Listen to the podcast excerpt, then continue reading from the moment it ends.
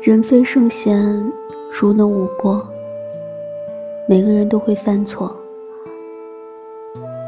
犯错也是成长的重要因素。我们通常能轻易原谅别人的错误，却很难原谅自己的错误。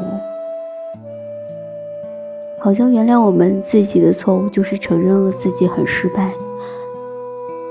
你只是一个很普通的人，别把自己想的那么伟大。